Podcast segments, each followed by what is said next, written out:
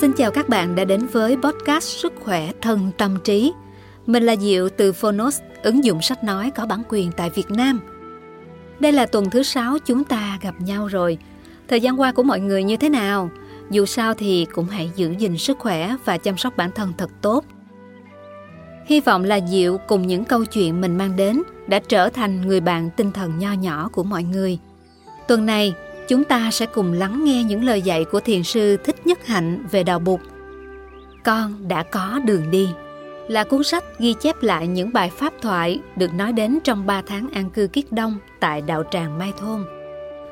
Trong 3 tháng an cư này, 300 hành giả đã cùng thiền tọa, thiền hành, chiêm nghiệm và pháp đàm về đề tài Con đường của Bụt, những đóng góp của đạo Bụt cho một nền đạo đức toàn cầu. Đây là một tư liệu mà các Phật tử có thể sử dụng để quán chiếu và đi tới một cái thấy thấu triệt về thực tại bản thân và thế giới. Cùng Diệu lắng nghe, và nếu yêu thích, hãy tải ngay ứng dụng Phonos để nghe thêm nhiều nội dung âm thanh chất lượng và độc quyền khác.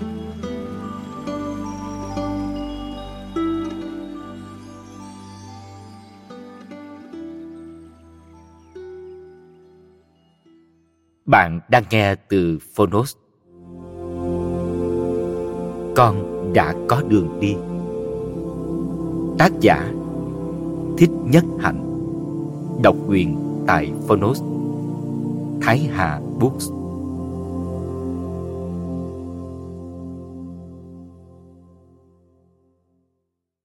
Lời mở đầu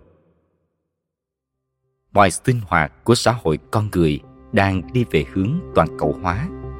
Những giá trị tâm linh và đạo đức nào trong gia sản văn hóa của nhân loại cần được xét nghiệm và nhận diện để chúng ta có thể sử dụng mà hình thành nên một nền đạo đức và tâm linh chung cho cả hành tinh chúng ta?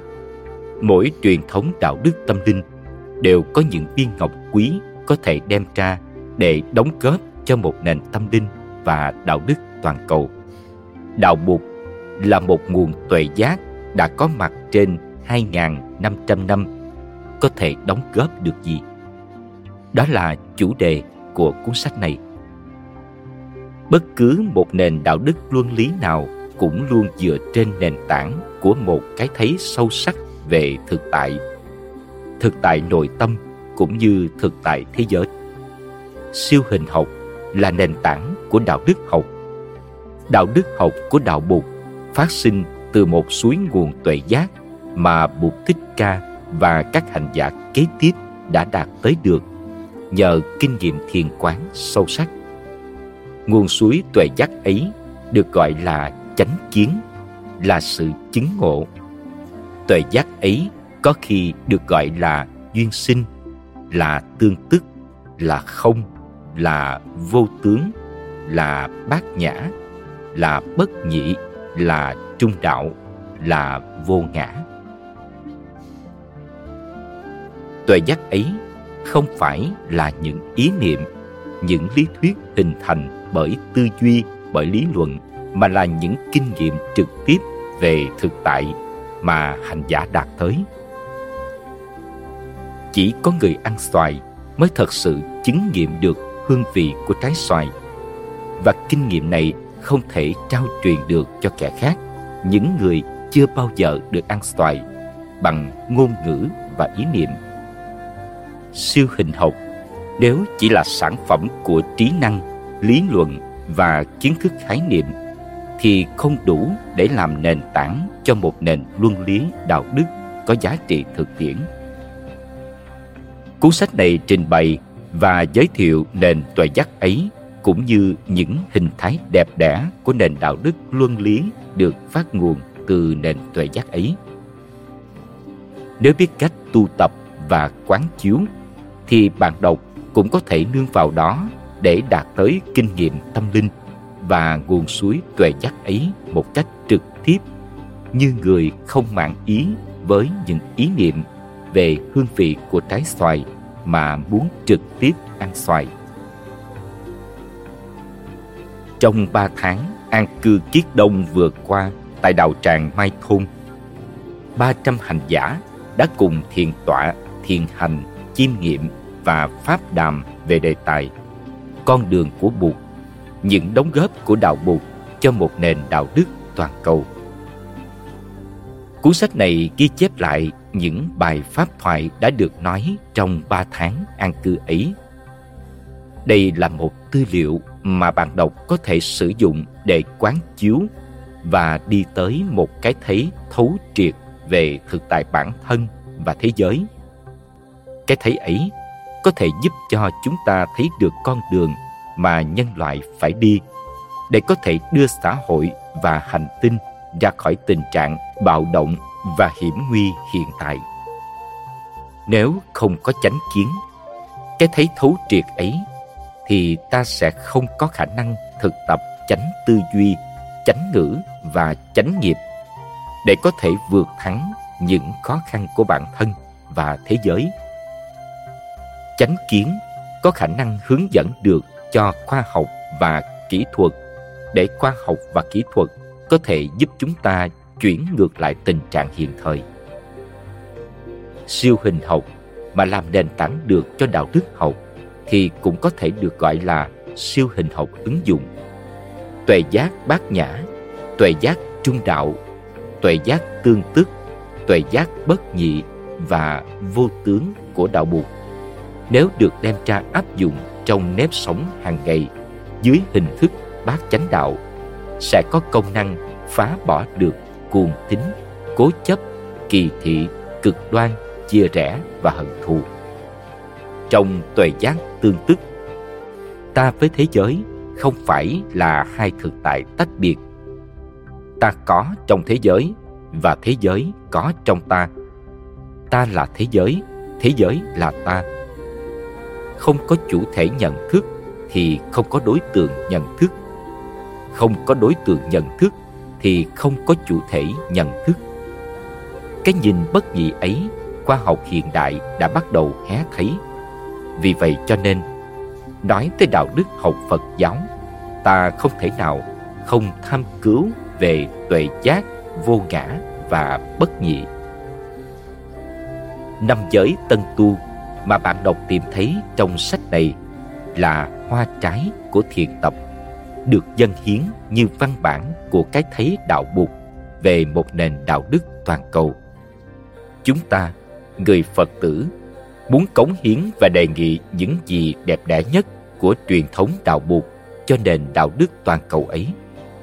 Chúng ta cũng thỉnh mời các truyền thống khác trên thế giới đề nghị và cống hiến những gì quý nhất và đẹp nhất của họ. Ước mong rằng các bạn độc giả sau khi đọc xong sách này có cơ duyên tiếp tục quán chiếu và trao đổi để chúng ta có thể đóng góp được phần tối đa của chúng ta với tư cách là những người con buộc. Thiền sư Nhất Hạnh. Con đường của Bụt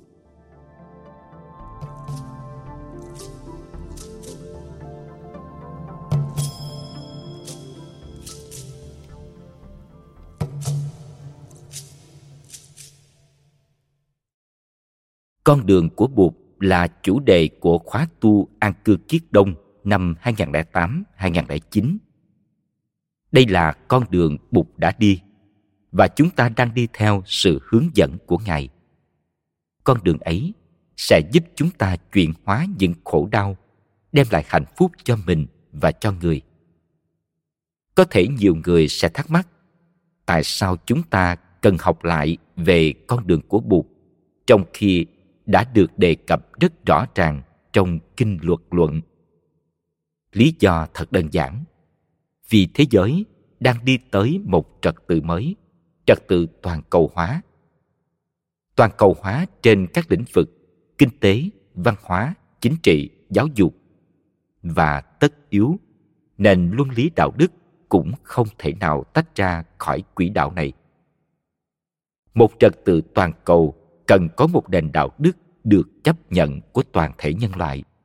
Bởi vì mỗi châu mỗi quốc gia mỗi vùng mỗi nhóm dân đều có nền văn hóa nền đạo đức với những giá trị và tiêu chuẩn riêng trong xu thế toàn cầu hóa chúng ta cần đi tới sự công nhận những giá trị chung và những người tu tập theo đạo buộc cần phải nói lên tiếng nói từ trái tim của mình để cống hiến cho nền đạo đức toàn cầu hóa này. Cụ thể, chúng ta sẽ đóng góp những gì?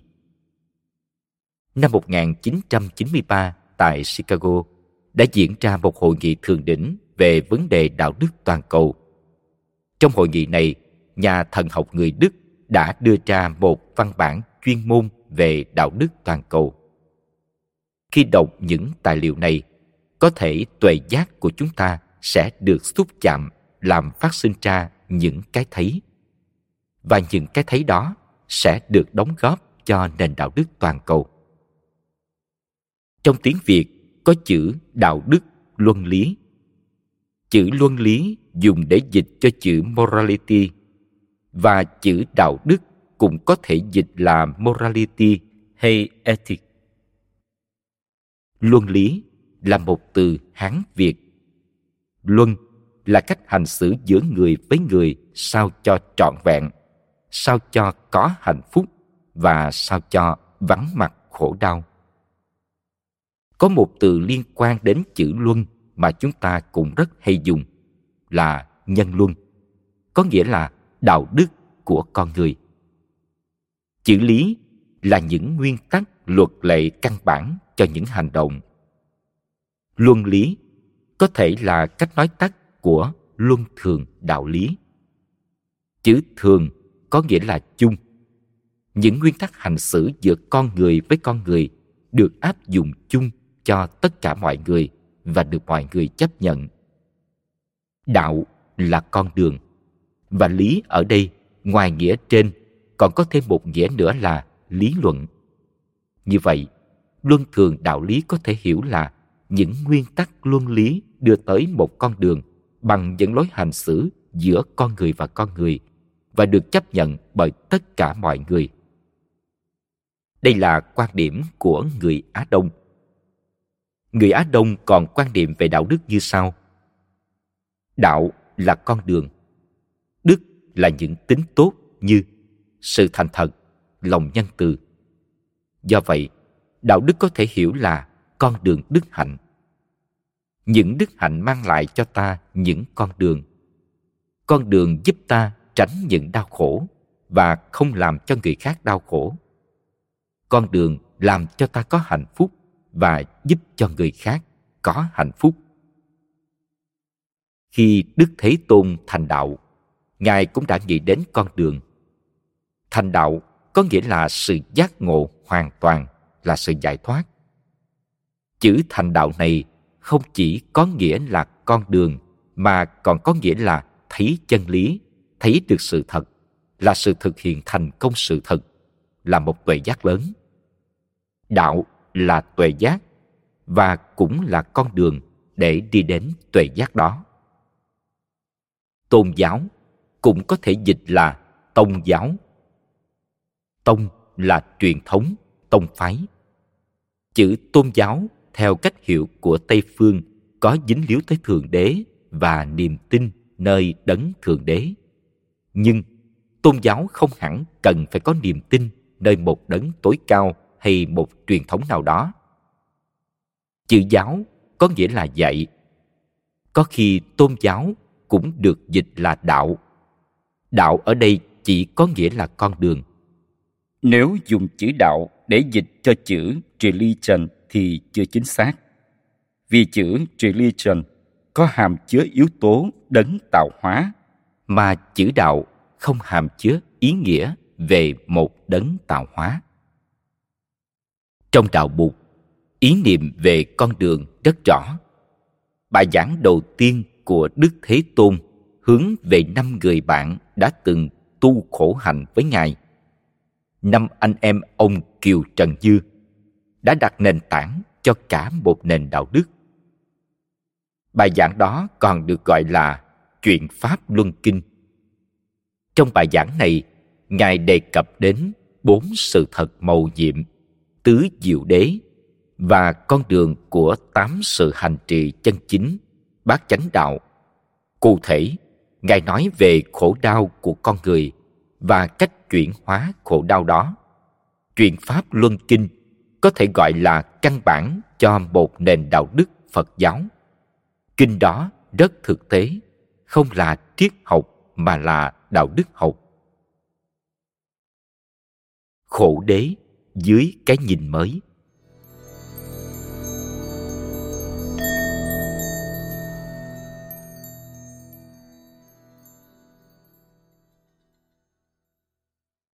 Tứ diệu đế là bốn sự thật cao quý màu nhiệm, còn được gọi là tứ thánh đế, bốn sự thật thánh thiện hay tứ chân đế, bốn sự chân thật không giả dối.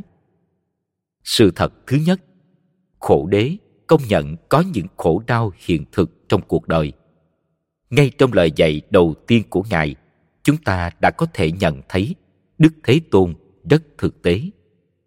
Ngài không dùng thời gian để nói về những vấn đề siêu hình không ích lợi cho đời sống của con người, như vấn đề vũ trụ vạn hữu ai đã tạo ra thế giới này? Vân vân. Ngài đưa chúng ta về với hiện trạng của bản thân và hiện trạng của xã hội. Điều này rất cần thiết cho mỗi chúng ta. Bởi muốn giải quyết những bức xúc, những khó khăn của chính mình, ta cần phải biết nhìn lại bản thân, nhận diện những khổ đau đang có mặt và những nguyên nhân đã dẫn đến những khổ đau đó. Nhiều người khi nghe ngài giảng khổ đau là một sự thật. Đã tìm đủ mọi cách để chứng minh rằng tất cả đều là khổ. Họ dùng hết thời giờ của mình để chứng minh tất cả là khổ. Sinh khổ, già khổ, bệnh khổ và chết cũng khổ. Từ cách hiểu như vậy đã dẫn đến sự phân chia khổ đau thành ba loại khổ khổ, hành khổ hoại khổ một, khổ khổ. Là tự thân của cái khổ. Ví dụ, đau răng là khổ, mất người thương là khổ. Hai, hành khổ. Hành là hiện tượng. Tất cả các hiện tượng do nhân duyên tập hợp lại đều gọi là hành. Thí dụ, bông hoa là một hành. Vì bông hoa được tạo nên từ rất nhiều nguyên nhân trong kinh nói, chư hành vô thường, đây là một sự thật. Không có cái hành hay sự vật nào mà không vô thường. Không những cái đau răng của ta vô thường, mà cái răng của ta cũng vô thường. Họ nói đau răng đã khổ, mà không đau răng cũng khổ. Hãy có răng là có khổ. Răng đau cũng khổ, mà răng chưa đau cũng khổ, vì trước sau gì nó cũng đau. Ý tưởng này hơi cưỡng ép. Nếu các hành là khổ, thì có cái gì là không khổ nữa? Ba hoại khổ. Cái gì cũng sẽ tàn hoại. Khi tàn hoại là khổ mà chưa tàn hoại cũng khổ như thường. Người giảng những điều này chỉ muốn chứng tỏ lời bụt là đúng rằng tất cả đều là khổ. Nhưng bụt không hề nói như vậy. Bụt chỉ nói là cái khổ đang có mặt và chúng ta phải tìm cách giải quyết những cái khổ. Đừng nên hiểu lời bụt dạy một cách quá giáo điều. Hiểu như thế thì rất tội cho bụt. Do đó, khi giảng dạy về sự thật thứ nhất, chúng ta nên tránh cách hiểu. Tất cả là khổ mà nên hiểu tất cả là vô thường hay vô ngã thì đúng hơn. Trong xã hội, khi sinh ra một đứa con thì đó là một niềm vui.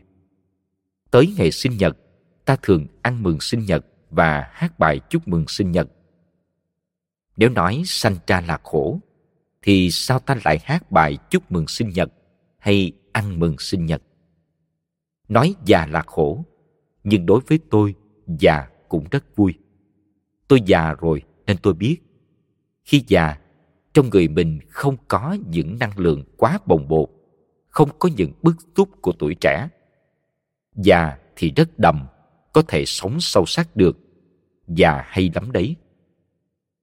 Khi còn trẻ, ta như một dòng suối nhảy múa trên núi, thao thức muốn đi ra biển càng sớm càng tốt. Nhưng khi dòng suối chảy đến đồng bằng và hòa vào dòng sông, thì tự nhiên nó sẽ chảy chậm lại. Khi đi chậm lại, ta cũng sẽ thấy mây trời hiện ra trong lòng mình. Đâu phải làm dòng suối mới vui, làm dòng sông cũng vui vậy. Và tuổi già cũng có rất nhiều điều kiện để ta sống vui phải không? Trong cuộc đời, ai mà không một lần bệnh? Nếu nói tôi không biết đến bệnh là gì thì hơi xa rời thực tế. Còn nhỏ mà ta không bị bệnh thì lớn lên hệ thống miễn dịch sẽ rất yếu và ta có thể sẽ chết bất cứ lúc nào.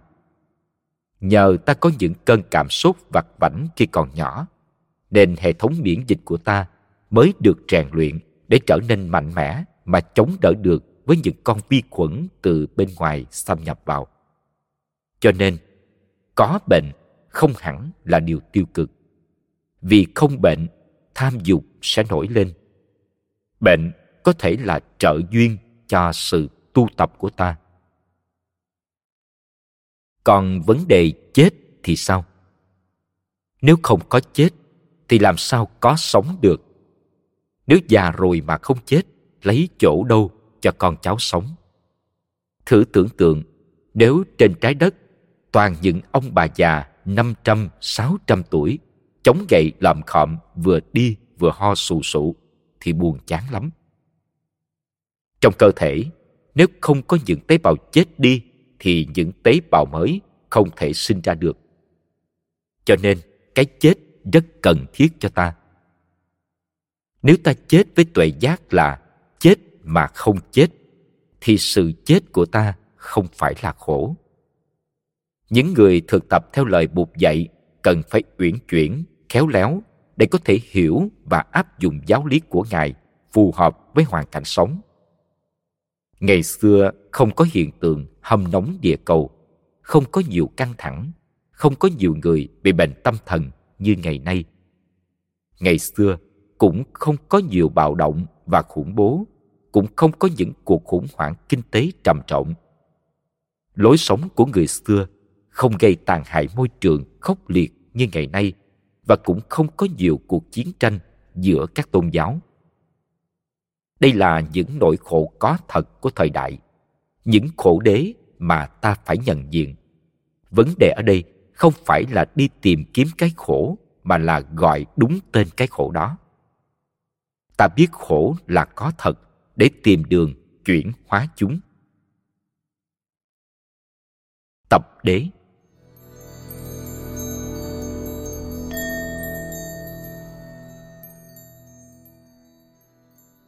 sự thật thứ hai là tập đế. Tập đế là nguyên nhân dẫn tới khổ đau. Muốn thấy được con đường thoát khổ thì phải thấy được những gốc rễ của khổ đau.